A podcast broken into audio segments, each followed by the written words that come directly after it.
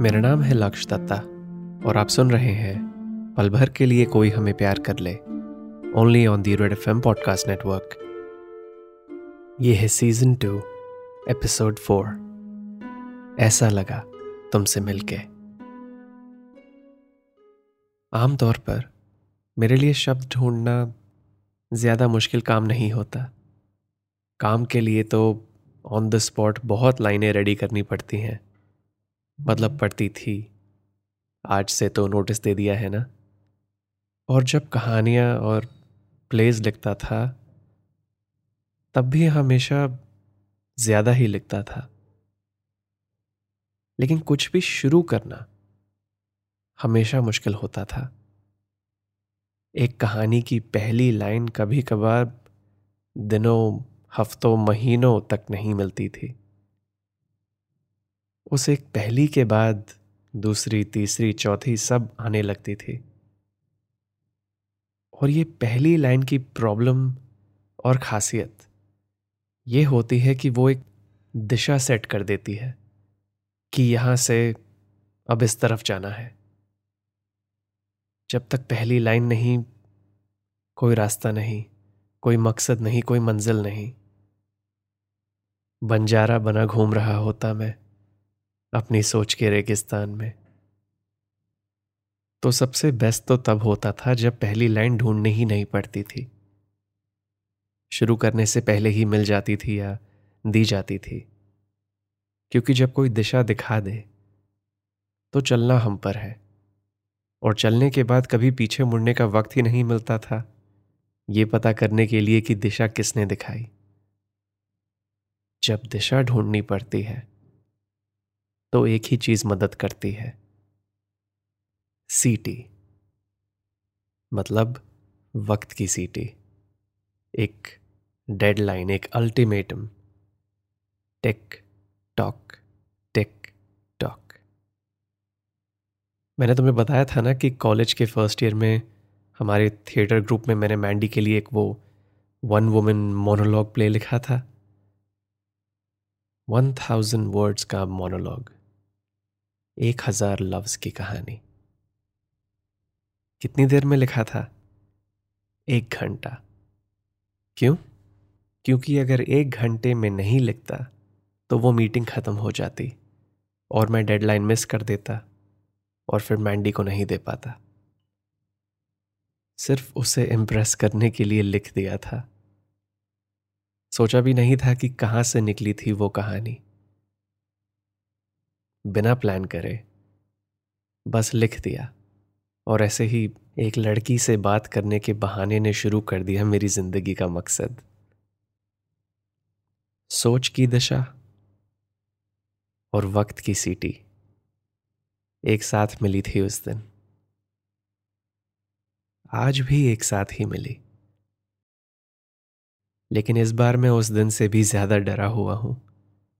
क्योंकि आज पहली लाइन तो मिल गई है लेकिन उसके बाद का सब गुमशुदा है। तो एनी anyway, आज जब अभी नैना ने मुझसे पूछा थोड़ा और इंतज़ार कर सकते हो? मैंने उसके सवाल का डायरेक्ट जवाब नहीं दिया क्योंकि मुझे लगा जवाब ऑब्वियस था। तो मैंने अपनी जेब से उसकी नोटबुक निकाली और कहा तुम्हारी नोटबुक नैना ने पूछा तो नहीं रुकोगे? मैं अभी भी उसकी नोटबुक को पकड़े खड़ा था। मैंने कहा ऑफ़ कोर्स रुकूँगा। तो इसी नोटबुक में लिख देना अपनी ये नई बात। नैना का जवाब आया। मेरे अंदर के डरे हुए कलमकार ने कहा, और अगर अच्छी नहीं हुई तो? नैना ने कहा तुम्हारा काम सिर्फ़ लिखना और सुनाना है। अच्छी या बुरी, सुनने वाली पर है। ये कहकर वो स्कूल के अंदर चली गई। और अब मैं बाहर बैठा हूँ, एक पेड़ के नीचे। नैना की नोटबुक खोले, एक खाली पन्ने पर अपनी पहली लाइन लिखे। बाँध लिया है तेरे नैनों ने ऐसे। Dot dot dot. नैना की एक घंटे की डेडलाइन में से पंद्रह मिनट खत्म भी हो चुके हैं। और मैं अभी भी यही हूँ। आगे नहीं बढ़ पाया हूँ। क्योंकि कॉलेज में तो एक हज़ार लफ्ज की कहानी बहुत आसान थी इस बात, इस अधूरी नज्म से।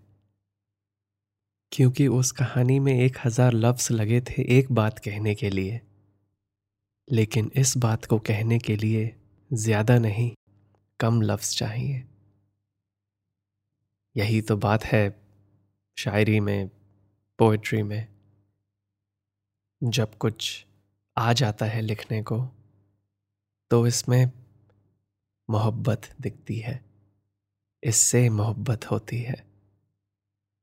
लेकिन जब कुछ नहीं सोचता तो ऐसा नहीं है कि इससे नफरत होती है। ऐसा लगता है कि शायरी को तुमसे नफरत है, कि शायरी को तुम में मोहब्बत नहीं दिख रही। शायरी में हर लाइन एक नई दिशा होती है। हर बार रास्ता फिर से ढूंढना पड़ता है, फिर से इंतज़ार करना पड़ता है। फिर से डरना पड़ता है। और इस चीज़ को, जो हमें ये दिशा दिखाती है, कुछ पुराने शायरों ने, आर्टिस्ट ने पेंटर्स ने, इसे एक नाम दे दिया था। म्यूज जो मुझे लगता है बस एक और नाम है हमारी सोच का। बेसिकली जब कुछ नहीं आता था दिमाग में, दिल में, मन में तो समझ लिया था कि शायद वो अंदर है ही नहीं। कहीं बाहर है। खो गई है, मिल जाएगी। वही सोच। और मैं इन सब लोगों से अलग नहीं हूँ। जब कुछ अच्छा आता है तो क्रेडिट अपनी सोच को देता हूँ। और जब कुछ नहीं आता तो ब्लेम भी इस म्यूज पर डाल देता हूँ। भाषा बदलने से दूसरे शब्द का इस्तेमाल करने से पराया कर देते हैं हम अपनी सोच को। और पिछले हफ़्ते, जब उस रात मैंने वो एक घंटा गुजारा नैना के साथ, तब बन गई थी वो मेरी म्यूज और अगर इस अगले आधे घंटे में मैं अकेला नहीं होता, नैना के साथ होता तो सोच वापस अपनी हो जाती। यही बात है जो रोक रही है मुझे शायद। क्योंकि मैंने ही शुरू करी है। Okay okay. नैना नहीं है यहाँ अभी। तो क्या हुआ? तुम तो हो ना? तुम बनोगी मेरी म्यूज तुम तो कब से मेरी सोच में हो, है ना? ठीक है। तो तुम और मैं ट्राई करते हैं, ओके? एक बार फिर से। बाँध लिया है, तेरे नैनों ने ऐसे। बाँध लिया है, तेरे नैनों ने ऐसे। सवालों के शहर में आखिरी जवाब हो तुम जैसे। क्या? ये क्या था? सवालों के शहर में आखिरी जवाब? तो बाकी के जवाब कहाँ गए? जवाब कहीं गए तो सवालों को क्यों नहीं लेकर गए? शायद आखिरी जवाब नहीं, एक लौती जवाब हो तुम? ओके फिर से ट्राई करते हैं। सुनकर बताना। बाँध लिया है तेरे नैनों ने ऐसे। सवालों के शहर में एक लौती जवाब हो तुम जैसे। एक सेकंड पहले तो ये एक लौती काफ़ी अजीब लग रहा है कहने पर। और उससे बड़ी प्रॉब्लम यह है कि पहली लाइन तो तुम्हारे नैनो के बारे में है तो दूसरी में मैं तुम क्यों कह रहा हूँ? या शायद मुझे दूसरी लाइन में तुम्हारे या तुम्हारे नैनों के बारे में नहीं, अपने बारे में कुछ कहना चाहिए? क्योंकि बांधा तो उन्होंने मुझे है ना? कैसे बांधा है? ऐसे बाँध लिया है तेरे नैनों ने ऐसे। जवाबों के शहर में अकेला सवाल हूँ मैं जैसे। ये सवालों और जवाबों से मुझे अभी क्या ऑब्सेशन है, मत पूछो। जवाब नहीं मिलेगा। जो आ रही है, उससे सवाल नहीं करते अभी। नाराज़ ना हो जाए मेरी म्यूज ओके लेट्स से कि ये पार्ट सेट है। बाँध लिया है तेरे नैनों ने ऐसे। जवाबों के शहर में अकेला सवाल हूँ मैं जैसे। इसके आगे क्या है?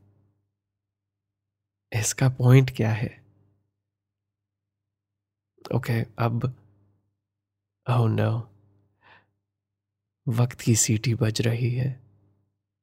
पाँच बज गए हैं। और नैना अभी मेरी तरफ़ चलकर आ रही है। इंतज़ार खत्म है। अब इंतहा की घड़ी आ गई है।